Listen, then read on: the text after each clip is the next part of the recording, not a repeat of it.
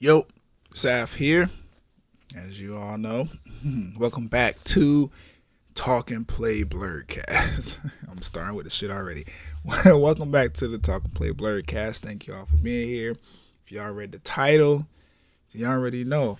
I told y'all in a past um, episode of the Blurredcast that TV had become overwhelming for me. I'm watching a lot of shit. Uh, it's Halloween season, so I'm checking out, you know, a bunch of Halloween stuff. Um, like just really, you know, enjoying television. And then I got behind on some stuff as well prior to Halloween. All in all, saying all that to say, I told y'all I was gonna do a what if season review instead of going episode by episode after I got like two episodes in. um, so yeah, that's what this is. You know, like I said, if you read the title, you know what's going on. So we could just skip all the bullshit, formalities out the way. I'm Sav. Um, this is the Talk and Play Blurcast. I'm gonna play my intro music and then we're gonna dive into the what if season one review because it actually turned out to be really good and I want to talk about it. So after the uh, intro music, let's get it.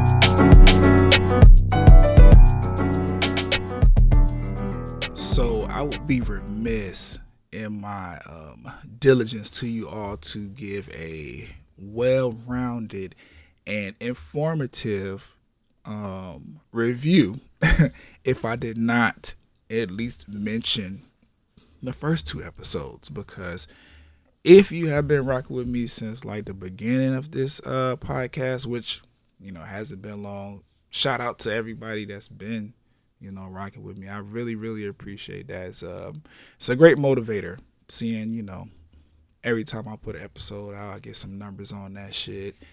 People hit me on their respective um, devices, telling me things that they enjoy. It's really dope. But um, I started I started this shit. Uh, I don't know how many episodes ago that was, but episode one was pretty much like what you know pulled me into the whole series as a whole.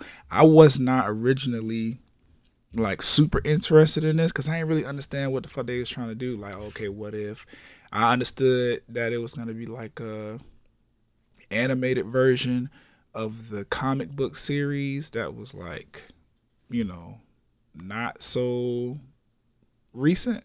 like, I don't know. I don't really follow that comic book series, so I didn't even really know what was going on with it. So I'm walking into a Marvel um, production without really having complete context or understanding of what was going on. But you know, I trust Marvel. They always come with some fire material. They never disappoint. Well, I'm gonna say never, but in recent years, disappointment has been on the low side. So I was like, I'm gonna give this shit a chance. We kicked it off. Episode one. Um, it's like, what if uh, Captain Carter were the first Avenger? Which, after watching that, I was sold because I'm like, okay, this shit is fire. For those of you who didn't listen to the review, um, I went like super in detail into the episode, super detail. Is that did I say that right? I went super detailed, in depth. That's what I was trying to say. I went super in depth into the actual like story or whatever. But upon further um like debate or I don't know. When I was planning out the rest of my shit, I was like, I don't need to do this because if they listening to it, they already you know, kind of understand what the fuck happened in the episode. I just need to give my opinion on it. So, opinion, right? Fire. that was like what hooked me in. Um, it was dope because I personally had already knew about um, Captain Carter. I think at one point in like the Marvel universe, they was calling her like Captain Britain or some shit like that. I don't. I'm not 100% sure on that, but I had knew about Captain Carter or whatever mainly because her um, outfit and shield was like dope to me when I first like ran across it. And I was like, oh yeah, she's she a chick. That's, that's what's up. Not a chick. She's a woman. That's what's up.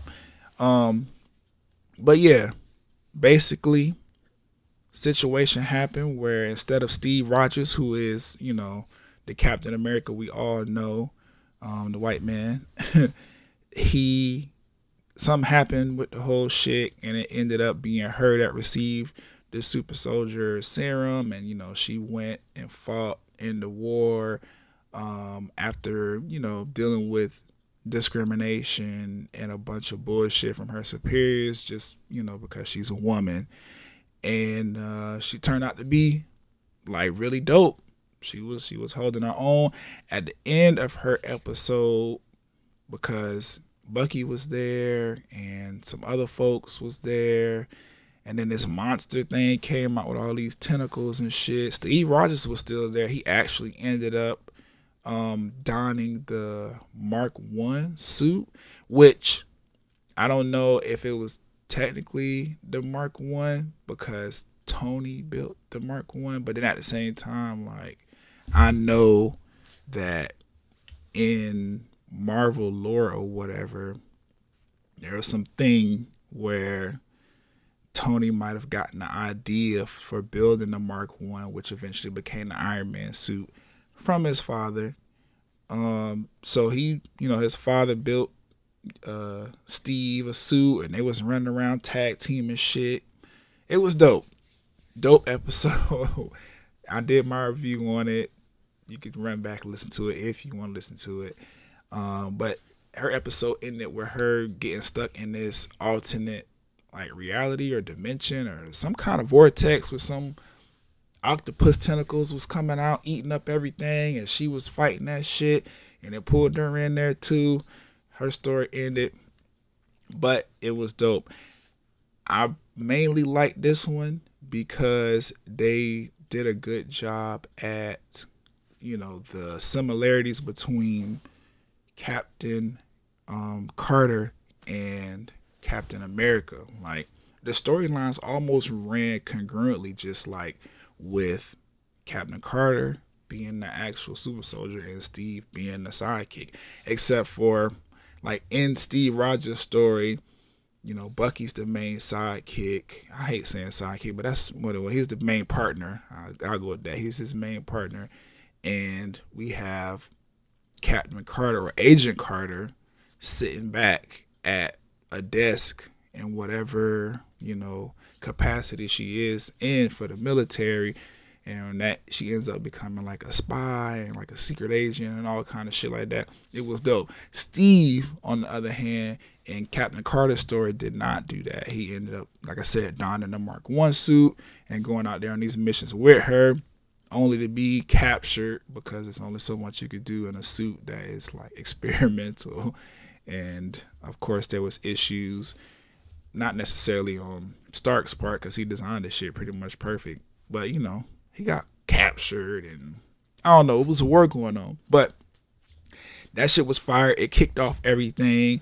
I was like oh this is dope. Like i think if they continue this route and they take like side characters and put them in the main role, this would be dope because that's originally what I thought it was gonna be. I thought it was gonna be like for the rest of the series. What if it's gonna be oh we're taking side characters? We are saying what if they actually became the main guy, and then you're gonna see how that shit turned out. Didn't end up being like that, and we kind of found that out quite quickly um, in episode two of What If. And this is where T'Challa becomes Star Lord instead of Peter Quill becoming Star Lord. And this one was more like this one was the one that like kind of episode two, I'm saying, is the one that kind of like made me be like, oh, this shit maybe have a little bit more depth than I originally, you know, was pegging it to be. Cause I like I said, I just thought it was gonna be side characters taking on main character role. But T'Challa becoming Star Lord is literally like the story of T'Challa that we know. You know, he's the uh, Prince of Wakanda. Eventually, ends up becoming Black Panther and King of Wakanda and Avenger and all this other shit. Taking T'Challa completely out of his story and swapping him out with Peter Quill. Not even really swapping him out. They just left Peter Quill where he was at on Earth. And these fools, the Ravagers, they took the wrong kid. Like, I was like, okay. They showed the little side, the little picture shit that they had to go off of. And it's, you know, white Peter Quill with his, you know, brown hair, whatever fuck, orange, whatever fuck color hair he got. And I'm like, how do y'all get confused with this black kid buzz cut. you know what I'm saying? Like my dog got a fade right now. This this kid got locked, brown hair. What what the fuck going on? But they said, and I get it, because they're not even from Earth. They was like, nigga, you said grab somebody that look like a little person. This motherfucker look like a little person, so we got his ass. and um, he ended up living out Peter's um, life as Star Lord, becoming the most like infamous um, what's the word thief in a galaxy, but not in a oh I'm doing this just for the good of myself. He was more like a Robin Hood kind of character, like he was taking from the poor or stealing from the rich and giving to the poor or taking from people who have a lot and giving it to people who don't might also find out a way to support himself and the rest of the Guardians.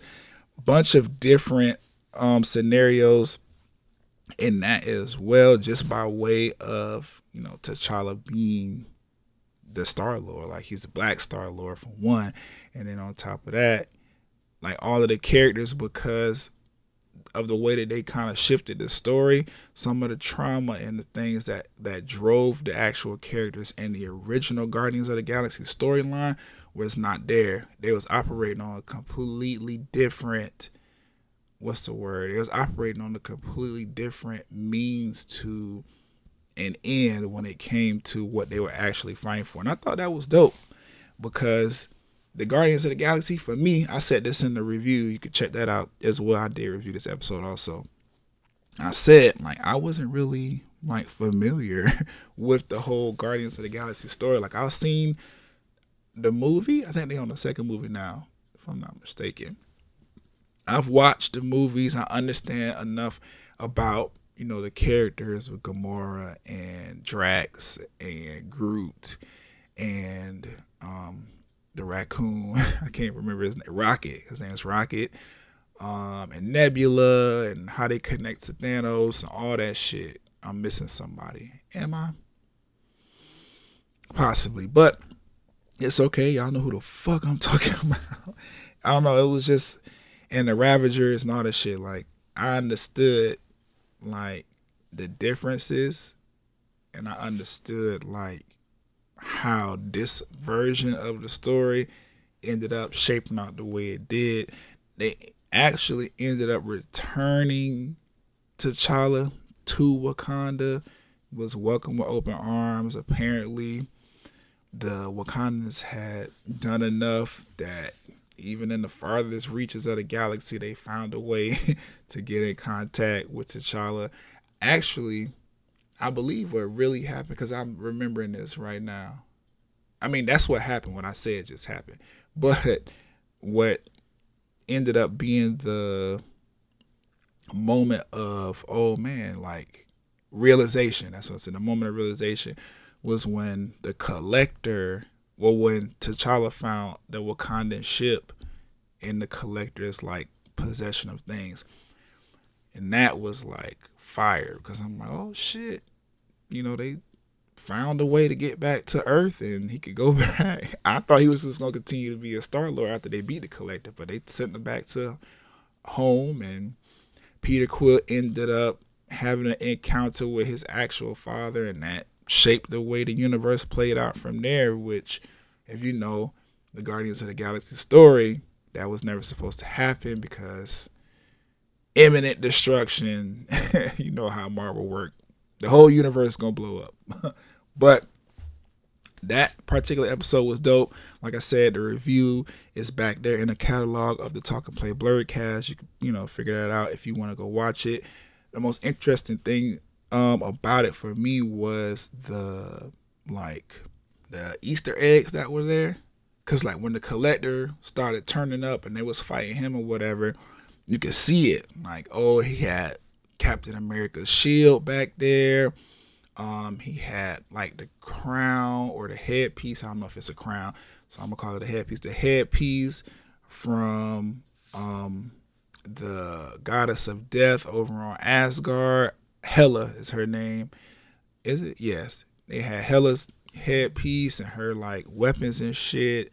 Like he had collected a healthy amount of like he had Thor's hammer and shit. Like he collected a healthy amount of things throughout the galaxy that just kind of also lended to the changes that made that were made in the what if story because in the Guardians of the Galaxy, like Thor ends up becoming a part of the Guardians of the Galaxy and you know Hela is defeated by him and Loki like I don't know it was just dope to see the Easter eggs in there. That and that's what this series has been most like fun to witness the different Easter eggs and all kind of shit that they have in there.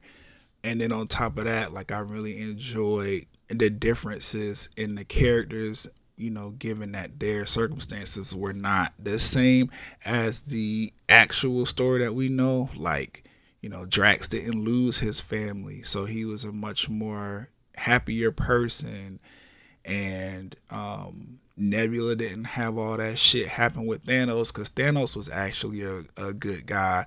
So, you know, her body wasn't half cyborg and she wasn't missing an eye and all kind of shit. Like, I like the way that they flipped the story and gave the characters a not so traumatic um, storyline, but still find a way to make it be like, oh, okay, so they are still fighting for something. It's not just about protecting the universe or the galaxy from Thanos and shit. It, they are on a quest to actually improve the world because that's what they was doing. They was running up in the Collector's shit, trying to steal some seeds that when you plant them, it it will grow enough on a planet to like feed the entire planet for like years and years and years. Like they was trying to get some shit that could actually help out, and the Collector was just being a dick about it. But episode two was dope. what I noticed after this uh, episode, because Captain Carter's episode ended, she got like transported wherever those tentacles was at, and then on episode two with T'Challa being Star Lord, like we got the moment where his father, uh, well, where Peter Quill's father met him or whatever, but we didn't see what happened with the story after that. The Watcher kind of made it seem like, oh, the, the universe imploded after that because the thing that wasn't supposed to happen ended up happening, and you know it was turmoil. But we'll find out later on in the series that that was not the case because they actually continue to live into these stories to make it all tie together and make sense. It's dope. I like what they did. So we'll move on into episode three, right? Episode three uh, was what? Earth lost its mightiest heroes. This is basically a what if scenario um, to where they basically are asking, what if the Avengers never became the Avengers? Like, what the fuck would have happened and all this other shit?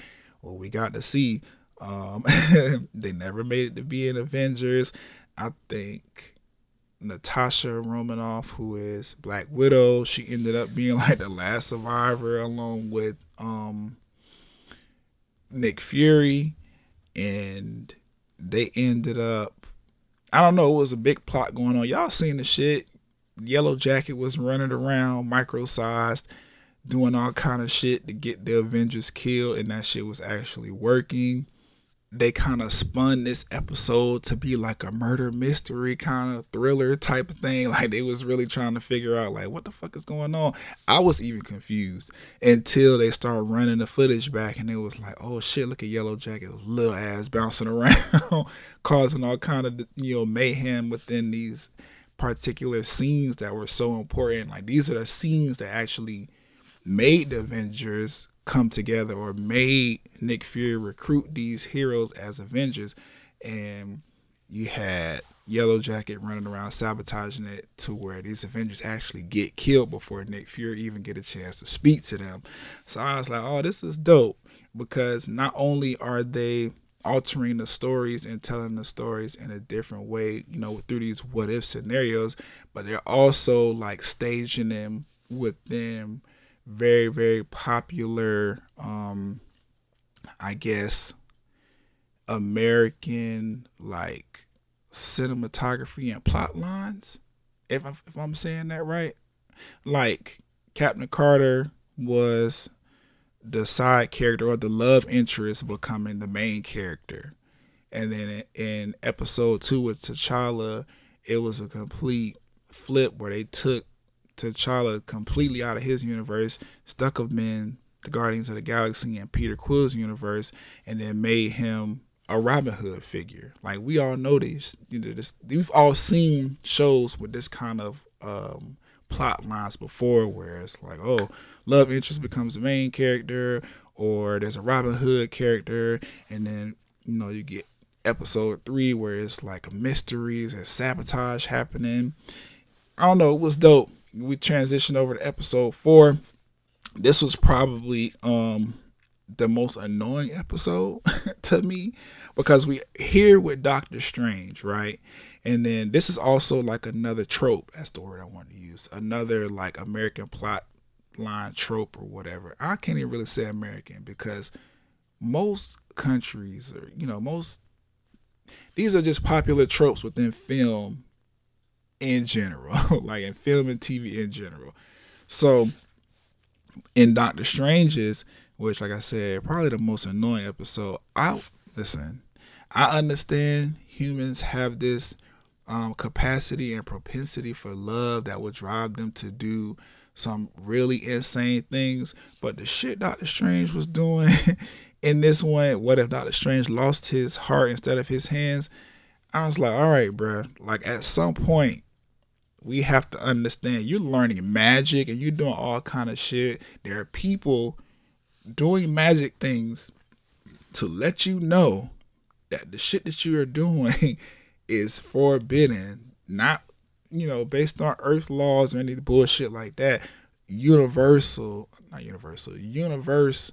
I guess universal law. Yeah, the universe is telling you no, this is not possible. Like this lady has to die, and you have to become Doctor Strange. He didn't give a fuck.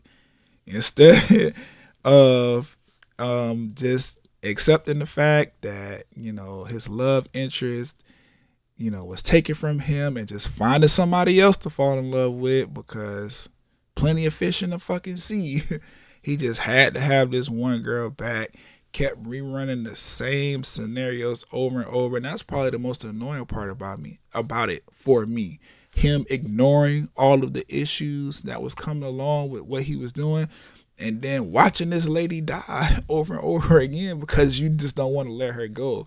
Like, how many times you gonna put yourself through that kind of trauma?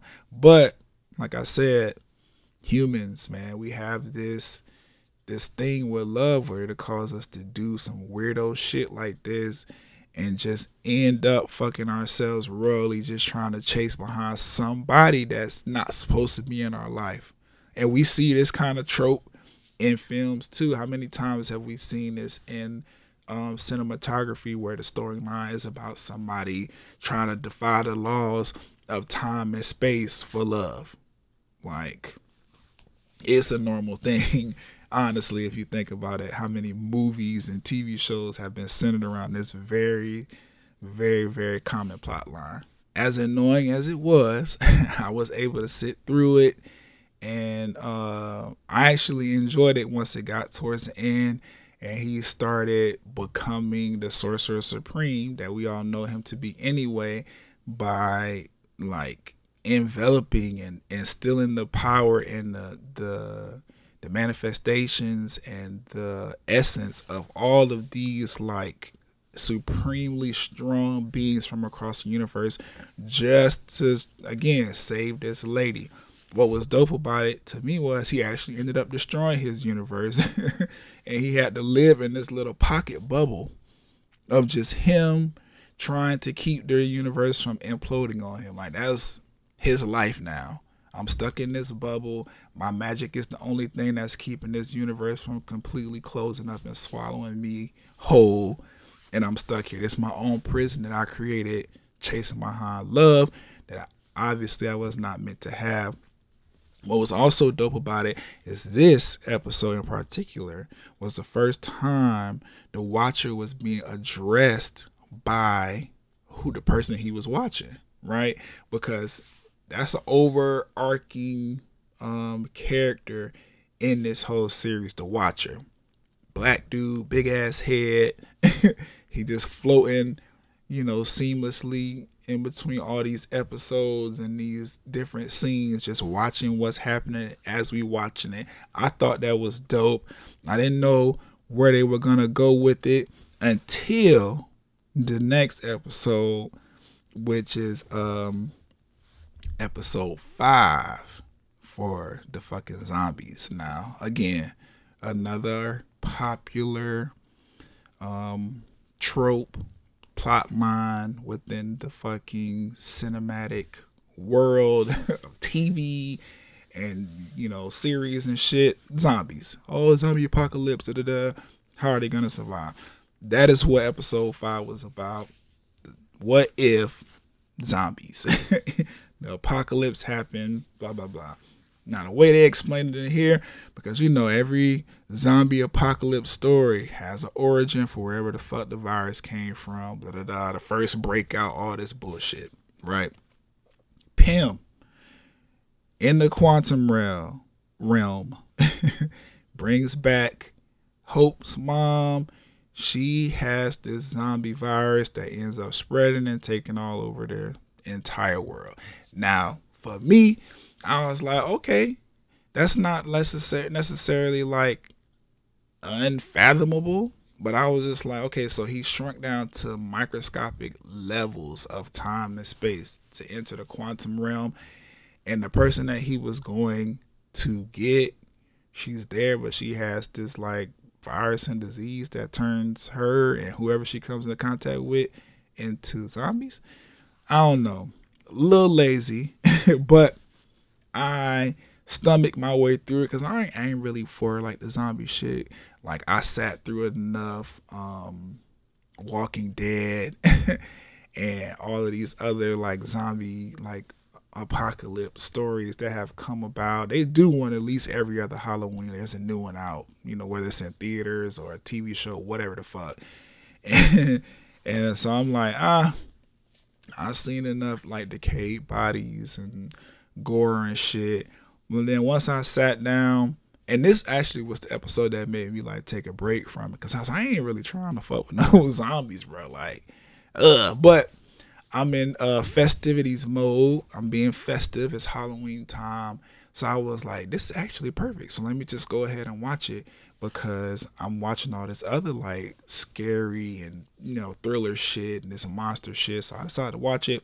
Turned out to be really dope. It turned out to actually be a pivotal point within the plot line, the overall plot line for the What If series. And I was like, oh, this is dope. One of the funniest episodes, honestly, because the floating head is that was that Doctor Strange? Matter of fact, hold on, let me Google that real quick because I need to get this man his just do that floating head, the talking head shit. That that he was funny. like that shit had me rolling. Hold on. Okay, yes. See, shout out to Google. See, side note, if you want to learn, if you're interested in knowledge, just Google some shit because they will, you know, most likely get you right. It was Scott Lang, who is Ant Man. His head was floating, right? Well, Doctor Strange's cape had his head floating. Either way, it was funny. The man was comical. They made a, a Wingardium Leviosa joke. Well, he did, and you know, I'm a Harry Potter fan. Also, shout out to all the Slytherins out there. That is my official house, based on the official Sorting Hat quiz on the Pottermore website. I think they changed the name of it, but you put in Pottermore on Google or Sorting Hat Pottermore, whatever, that should have come up. Slytherin gang, stand up. but they made a Wingardium Leviosa joke, which you know is a famous spell from the Harry Potter franchise. Um, it was just dope, and I didn't necessarily get, you know, too grossed out by the whole zombie shit. Like, I mean, I shouldn't have in the first place. It's cartoons. Like, it was all, it's just, all this shit is animated. So why the fuck I was tripping about it? Who knows? But I don't know. I, you know, the sometimes the zombie shit and uh, you know, decaying bodies and blood squirting everywhere. I gotta cut this person's head off so he die. I'll stab him in the, it get a little bit too much for me especially when I be trying to eat. I like to eat while I watch TV.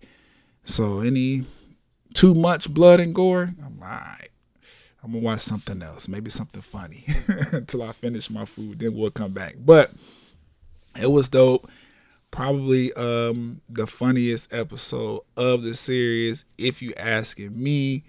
Um there was a plot twist towards the end, right? Because, you know, Vision being that he is a android made from vibranium if i'm not mistaken. Like i believe vision's body is vibranium. Um he was not affected by whatever this you know virus is or disease that was turning everybody into zombies.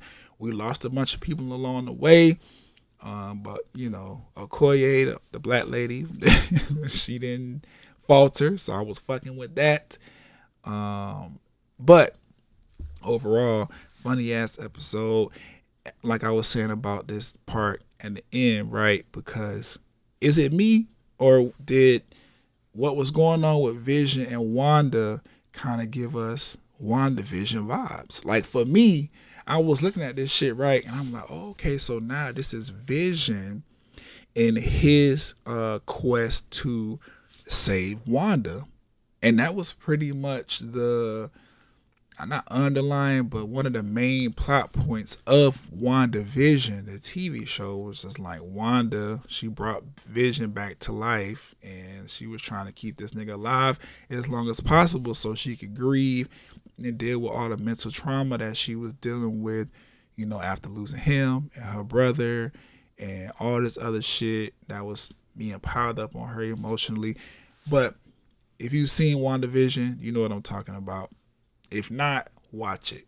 Definitely one of the best. I want to say, yeah, the best, the best um, Disney Plus Marvel series so far.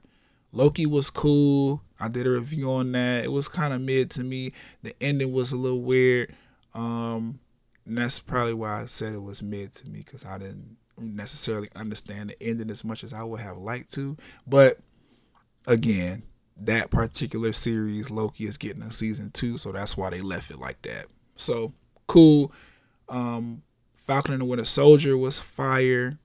Sam Wilson's Captain America. Shout out to Anthony Mackie is getting his own movie. I'm excited for that. It's gonna be Captain America 4. We're gonna see the vibrating wings flying once again, blah blah blah. But yeah, so I'm looking at the shit. I'm like, okay, they flipped it. This is another like kind of Easter eggy kind of moment or whatever because we saw what happened in WandaVision, the Disney Plus series or whatever. Now we in reverse. Something that's happened to Wanda. She's a zombie, but because her powers are so fucking immense, she's able to retain some sense of normalcy within her psyche or whatever that allows her to be this hybrid zombie that can like think and you know do things you know as long as she's fed you know she'll stay in one place and just chill but um yeah so I thought that was dope. They they kind of flipped the scenarios on. I was not expecting to see Vision at all in this series, and then here he comes, being the Wanda of this particular series and protecting his vision, which is Wanda. I know I'm saying a bunch, but it was dope. Y'all seen what happened. That also kind of kicked off this uh weird not weird but it uh, kicked off another part of the story that i don't think people was expecting because if i'm remembering correctly didn't there was a zombie um there was a zombie, what's his name? Thanos and he had all of the Infinity Stones except for the one that was in Vision's head, the Mind Stone. But Vision ended up killing this nigga and taking them shits for himself, if I'm not mistaken. Or was that? I feel like I'm getting ahead of myself. Let us go on to the next one. Uh, episode six was Killmonger. What if Killmonger rescued Tony? Right. This was my favorite episode. One because I fuck with Killmonger. He probably my favorite villain, especially after Michael B's portrayal of him. And that's also something that I really enjoyed about this series. I'll talk more about it when I get to the end, but they let all of the actors who did these shit, these same characters live on TV. They came back and they voiced these characters, you know, for this series, for this animated series. That means we got to hear new dialogue from Chadwick Boseman, R.I.P. Like that shit was dope. So this was my favorite episode. Mm. We got to see more of the genius behind Killmonger. I still don't really classify him as a villain. He's a very self-serving individual, and I guess um, the way American. Mm, I guess the way American morals try to portray us or whatever, like self-serving, is more on the villainous side. But I don't really see it like that. But I get why he's a villain because he was doing some very very self-serving shit that got a lot of people fucked up, right? so instead of you know Tony being captured, like if you remember Iron Man one, the first Iron Man movie that like kicked off the whole MCU Tony got captured. He had to build the Mark One suit and escape, you know, that tunnel he was in or that cave he was in, and that ultimately inspired him to become Iron Man and try to fly across the world, destroying all the weapons he built that was in the wrong people's hands. Cool, right? Because Killmonger saved him though in the What If series, that never happened. He never became Iron Man, but instead he made uh, Kill Killmonger like a very very high ranking member on the Stark you know board of trustees and all this other shit. He had all this access to Tony's like weapons and equipment, and he ended up building this robot that eventually towards the end Killmonger used to take over Wakanda like the story was brilliant because again this is another one of those um, tropes within you know cinematography and and movie and storytelling or whatever where you know there's a a mole in the midst of you know some very very high ranking people and he's puppeting them to his own will. Like he's controlling shit from behind the scenes so that he could get the things done that he wants to get done. That honestly is probably why it was my favorite episode because I like seeing Killmonger be this fucking black genius, um, very very highly skilled, trained, you know, warrior, assassin, military, whatever the fuck you want to call him. And like playing Tony Stark, smartest dude, one of the smartest dudes in the MCU. He was like playing them, and it ended up working out. He had some funny uh, one-liners in there, like when he was exposing uh, Tony Stark's right-hand guy or whatever. It was like, nigga, I bought receipts. Everything I'm saying is true. Matter of fact, I just uploaded them shits to the internet. Go ahead and Google that. Everything's there for your viewing pleasure. Like, it was smart. I like intelligent people like Killmonger who you know, he's a little dastardly, but I get it because I'm black and I understand what it feels like to not have a sense of home, not necessarily like, oh, you know, this is where I was raised and where I grew up and, you know, this is the house, you know, of, you know, families and all this other shit. But just like home like where are my where's my people from? Where my where's my lineage from?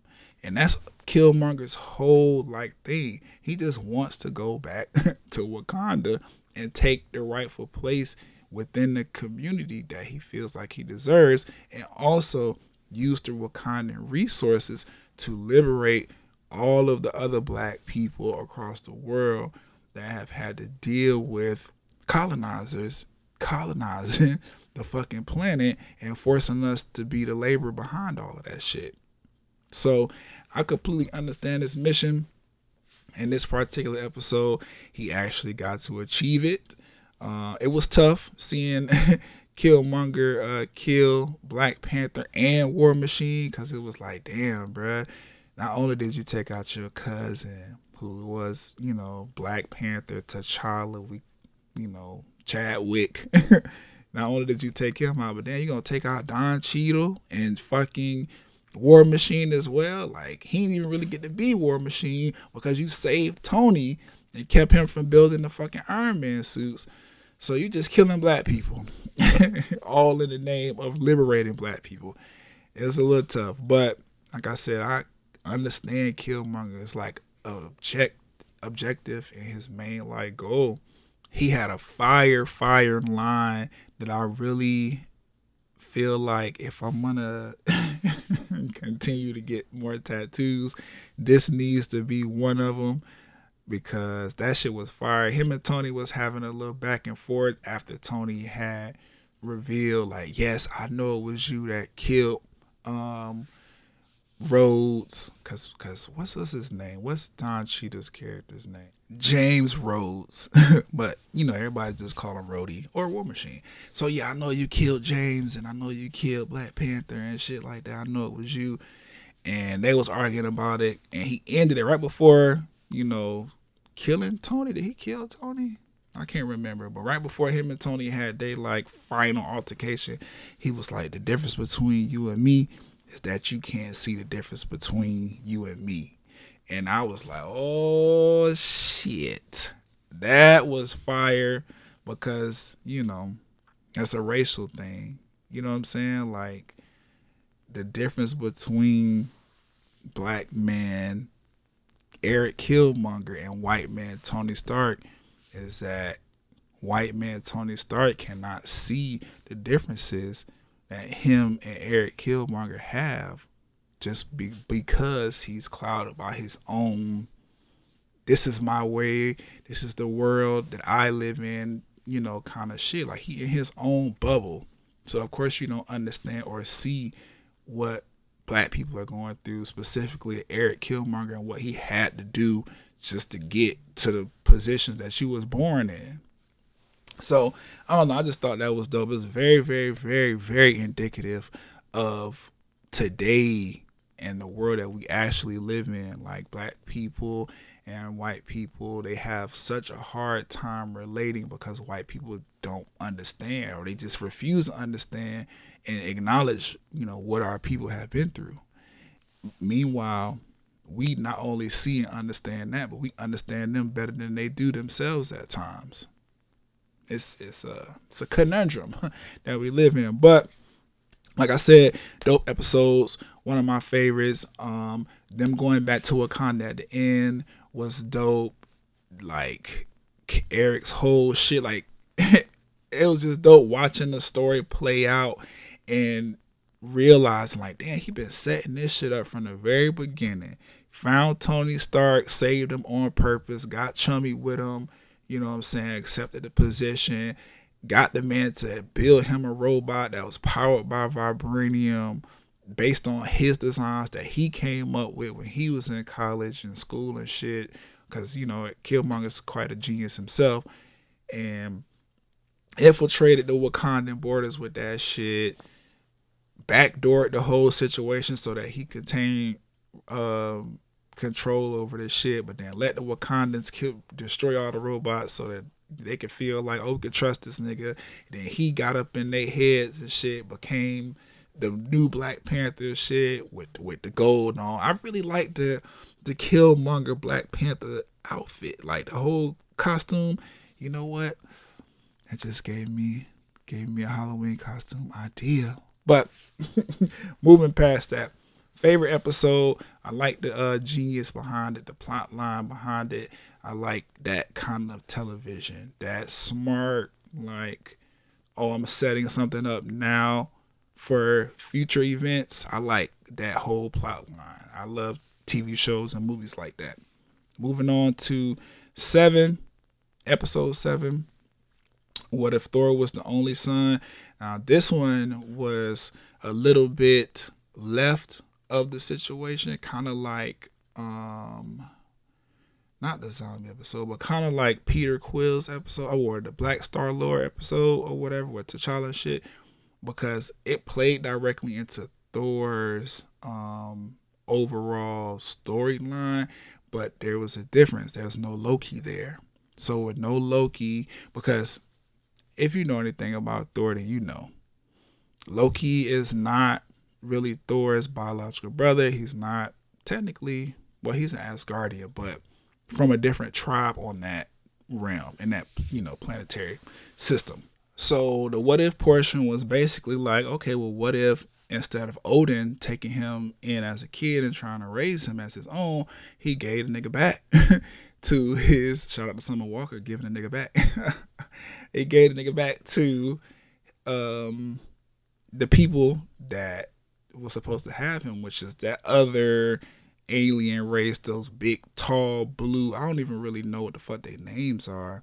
I might have to rewatch the whole Thor shit anyway, because I believe I skipped or missed like one or two of the movies out of the three, or is it two?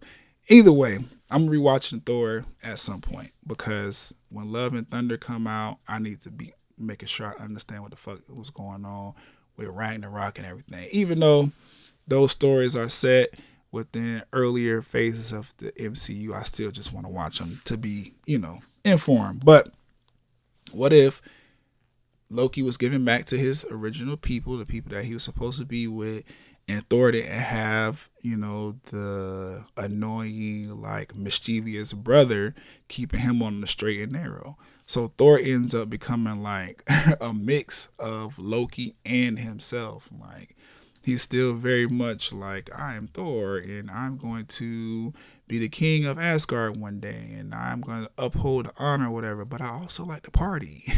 and I want to um go to other planets and freak them out because they've never seen aliens before and just have a good time like or they should have because that's the thing that's like trippy about the marvel like cinematic universe or whatever like everyday people like myself on like earth or whatever like we're not privy to alien life. But then you have the Avengers and Shield or whatever, they know all about this shit. But then when you go further into space, mostly all of the alien life form, or what we consider aliens, they know about each other. Like the Asgardians, they know about whoever the fuck living on Mars or whatever other planets out there and shit. Like they know about each other. They respect each other's boundaries and planets and shit. It's just Earth that's like dumb. Only a few humans on Earth know about the existence of aliens in the Marvel Cinematic Universe, while the rest of us are like, what are these shit that keep popping up in the sky destroying New York? like, I don't know, it's weird, but uh this episode was also funny. it was just dope seeing, you know, Thor cuz Thor is already goofy. Like he was already a goofy character because he kind of dumb. Like he's not the brightest crayon in the crayon box. Like he's kind of dumb. So adding on this this element of fun and party and I'm invincible, but just don't know that there's other people out there that's stronger than me. It was uh, fun watching it and him being scared of his mom and shit and trying to do stuff that Heimdall couldn't see, even though the nigga can see literally everything across the galaxy. Like it's it was fun. It's a fun episode to watch. It didn't really tie very very much into um, anything else. That's why I would say it was like an offshoot. But what I was um, found like most fascinating about it is Captain Marvel showed up, and apparently, based on the way they was talking, Captain Marvel is stronger than Thor. Like she could be, she could beat Thor. She was beating his ass, but she was holding back so she didn't like blow up the planet and shit, which I thought was dope. I never really was a big Captain Marvel fan. Um, I have to go back and rewatch the movie because I saw some of it, but then I also did not. Like it was weird. Like I was remember I didn't go to the theaters to see it, but I started watching it on TV, and then I was like, oh shit, this is kind of dope. But then I fell asleep. I was I missed a bunch of the movie, but it made me appreciate Captain Marvel more as the interstellar like guardian of whatever the fuck she's supposed to be guarding. She like the interstellar police. Like whenever trouble is happening on your planet from, you know, aliens or whatever, you're supposed to call Captain Marvel. She to show up as fast as she can and use her incredible power to rid your planet of whatever shit is not supposed to be there. That's her job. She's supposed to fly around the universe, protecting the universe from things or itself that are not supposed to be taking place. Her showing up, displaying her power and shit, like I was like, okay, shit. It made me want to go back and watch the movie from the start and see what I didn't see. So that's what I'm gonna do. Dope episode like I said, Thor being afraid of his mom is some funny shit because, like, nigga, you're grown. I don't know in Asgardian years if Thor is still considered to be like a teenager or something, but I don't know. I'm just like, grown and shit. Like, I don't know why you're scared of your mom like that, but it is what it is. Um, episode eight was What If Ultron won? This one, this was where shit got litty fire episode. Like, I think this was probably my favorite what if scenario because in this particular um episode, instead of them defeating Ultron, Ultron defeated them. He actually was able to transplant himself into Vision, which is the intended body. Like he was ultimately supposed to go into Vision. Like Ultron's body was not it. He was supposed to take over Vision's body. That's what Tony built it for. But after he realized what Ultron was up to, he just stuck Jarvis in there and told him, You're gonna be the person that mans this vibranium built indestructible like super thing and they put the mind stone in him and it just gave Vision and um, Jarvis this whole new life and he became Vision. So in this particular one, y'all seen it. Ultron took Vision's body. He collected all of the fucking um, all of the stones, the Infinity Stones. Took them bitches from Thanos, which was funny because you would expect, right, that that is how the shit would have went down. Thanos pulled up, talking shit. Oh yeah, I'm here da da da. Vision look at him, like, bitch, and just cut him in half with that little laser beam out his forehead, out of the soul stone or the mind stone, and take the stones. And that's what happened. Took the stones, he became this super empowered, like Ultron, and was able to um, see farther into the like multiverse or whatever to the point where he was actually speaking directly to the watcher. Like nigga I see you and you're powerful as fuck. I have to take you out if I want to continue to be the most powerful thing in the universe because I need your power or at least you dead so that nobody can say that he can beat me. And I was like damn this shit is dope. We got to see um this scenario like kick off an actual like two part episode kinda because the watcher was on his like the watcher was fucked up behind this. Like he was like, this nigga can see me, me breaking in between the universe, the walls of the multiverses and shit, coming into my realm, like attacking me and shit. Like the watcher was out of there. Ultron was on his ass, and we ended up picking up the rest of the story in episode nine, which is what if the Watcher broke his oath? And, you know, his oath was that he would never come into contact with, you know, humans, or not humans, but the people that he was watching in these different multiverses and universes and shit.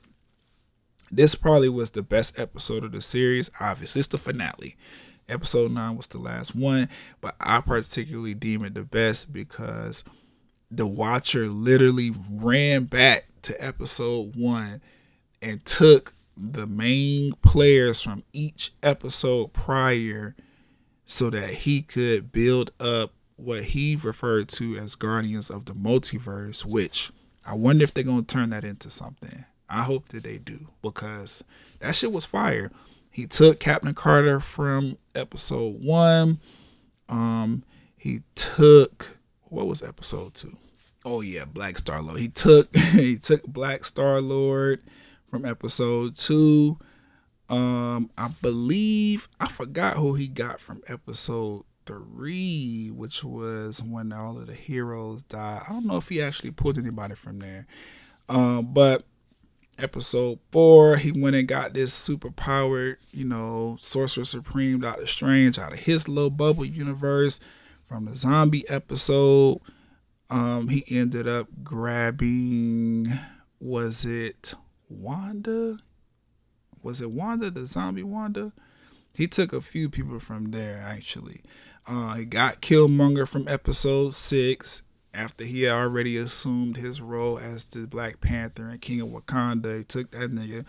Um, he got Thor from episode seven, and he put them all together so that they could fight. As like I said, the Guardians of the Multiverse, and that shit was popping off. They had like some really dope probably the best fight scenes in the entire series. I love when Marvel comes out and really puts in the time to animate great fighting scenes because that shit is what's gonna keep you tuned in. They did that shit.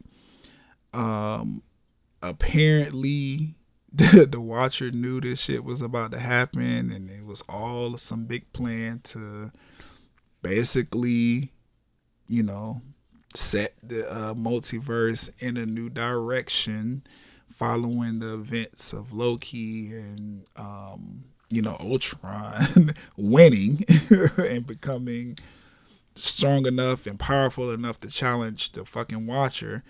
Obviously, um, Killmonger was probably the only villain a part of the Guardians of the Multiverse, so he had his own agenda once again. But I understood that shit. Like he was like, nigga, we have all of the Infinity Stones right here. I'm just gonna, I'm just gonna reset our universes back to the way that we had them, back to how they should be, and we're gonna go home.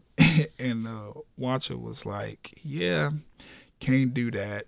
So he had him and whatever remnants of Ultron was left that was still trying to cling on to power, had them fighting for the Infinity Stones. He trapped them in their own little pocket dimension, same way Doctor Strange was trapped in his own little pocket dimension. And them niggas just suspended there, fighting over fighting over these two or these the last couple of uh Infinity Stones. I doubt either one of them will get it. They look evenly matched to me, but I don't know. I just thought it was dope how the whole series like kind of tied together at the end and how this was all ultimately a part of the watchers like plan and goal to continue to protect the multiverse because that's what he's there for. But in conclusion, right? Because episode nine was it. I thought the series was brilliant. Um, I really, really hope they find a way to do a season two.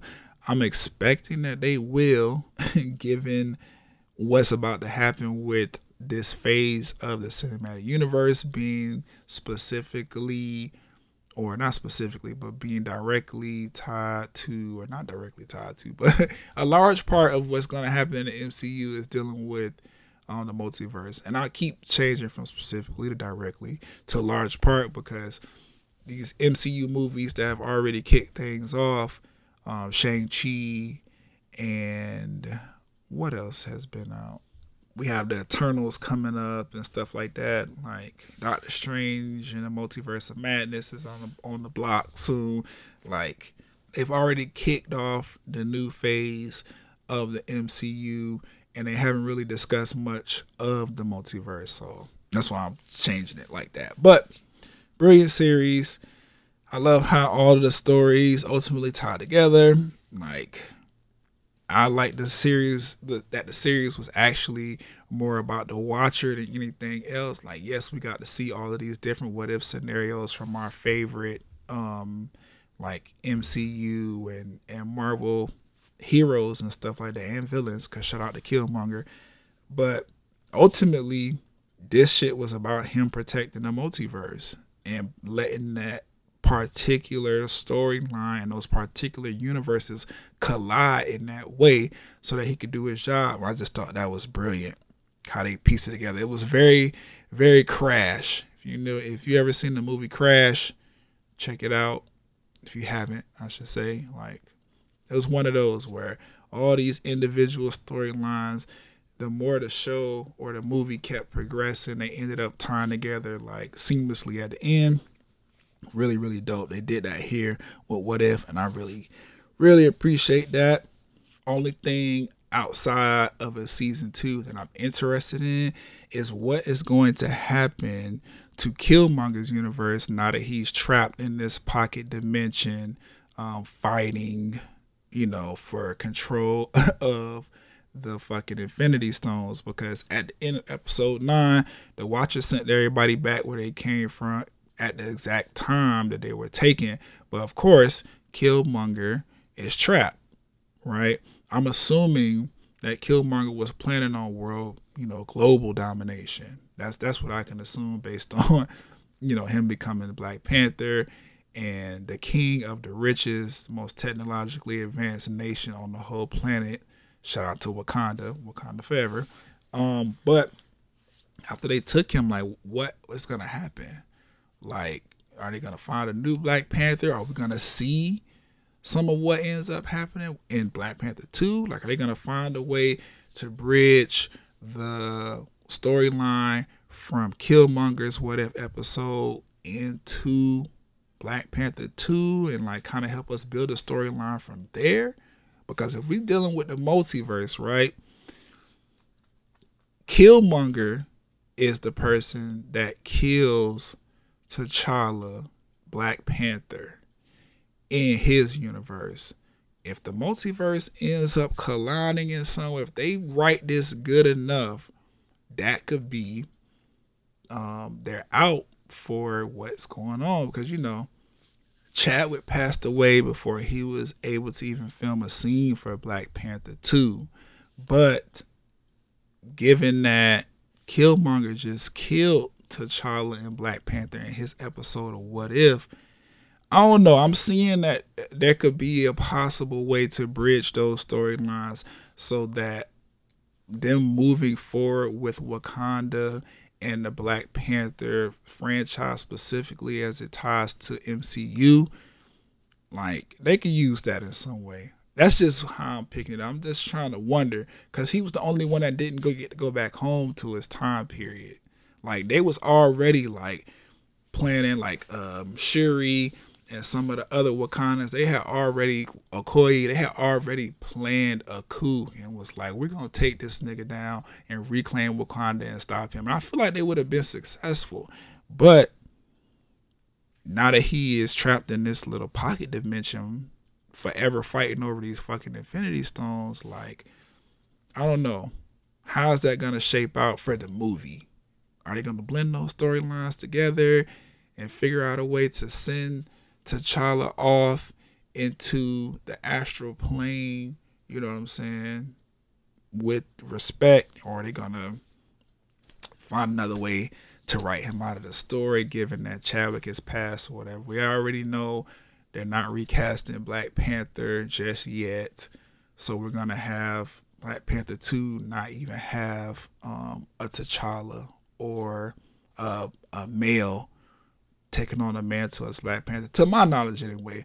We'll see what happens. I just thought that was interesting. Now I'm rambling, but yeah, what if series, dope as fuck. Hope a season two is on the horizon. If they decide to do that, I'm interested in seeing what characters they hit with the what if scenarios next.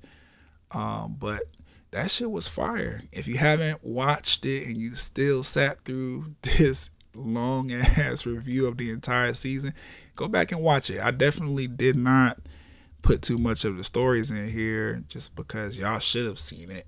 But if you didn't, you know, it's not too many spoilers that I just dropped. Check it out though. Shit is fire.